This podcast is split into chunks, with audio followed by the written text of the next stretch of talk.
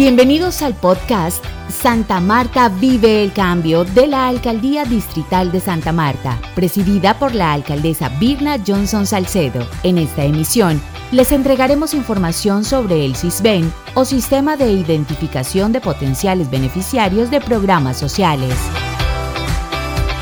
¿Para qué sirve el CISBEN?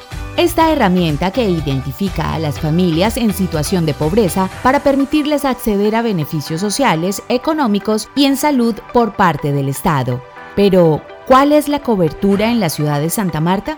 Actualmente se cuenta con 71.403 hogares beneficiados, lo cual representa un total de 174.907 personas afiliadas. ¿Cuántos sectores se han atendido?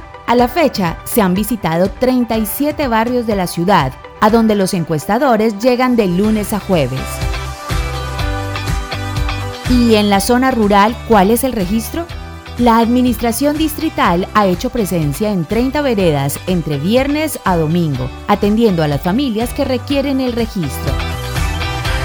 También les contamos que el distrito no opera el CISBEN porque este sistema es manejado en su totalidad por el Departamento Nacional de Planeación DPN.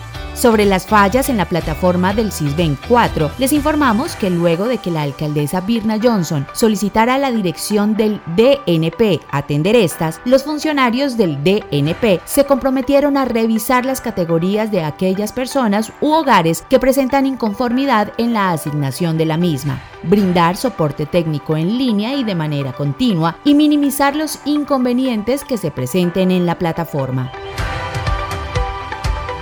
¿Cómo proceso para ingresar a la base de datos SISBEN 4? Los interesados deben realizar la solicitud de encuesta nueva aportando 1. Fotocopia de los documentos de identidad de todas las personas que residen en su vivienda y una fotocopia de un recibo de servicio público. 2. Posterior a esto, la alcaldía distrital asignará a un encuestador para que se dirija a la vivienda a realizar la encuesta.